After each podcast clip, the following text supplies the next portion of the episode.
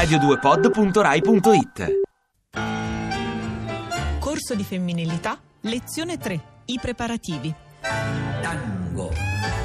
Prima di affrontare il delicato tema dei preparativi in vista del primo appuntamento, ricordo i capisaldi del corso. La spontaneità è decisamente sopravvalutata, l'affermazione sii te stessa è una grande bufala. I preparativi avvengono in tre mosse.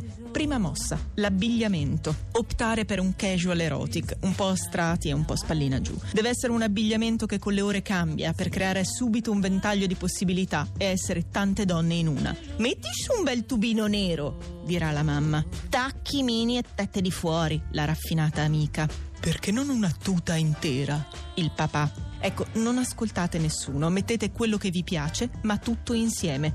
Giacca, maglioncino, maglietta, canottiera. Prima vi levate uno strato, poi ve ne rimettete un altro e lo fate oscillare così, fra il dispiacere e la gioia. Tessuti morbidi, eh? Senza controllo. Oh mio Dio, mi sembra di intravedere una collina di carne, forse...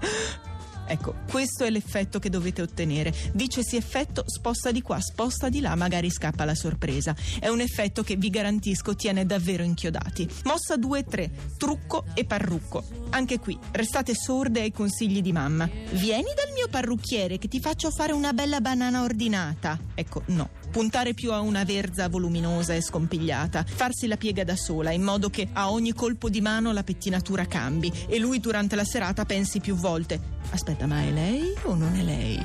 Per il trucco, fingere invece l'effetto nature, unico elemento davvero importante che le labbra siano umidicce, in modo che si crei l'effetto... Siete pronti? Ti piace Radio 2? Seguici su Twitter e Facebook.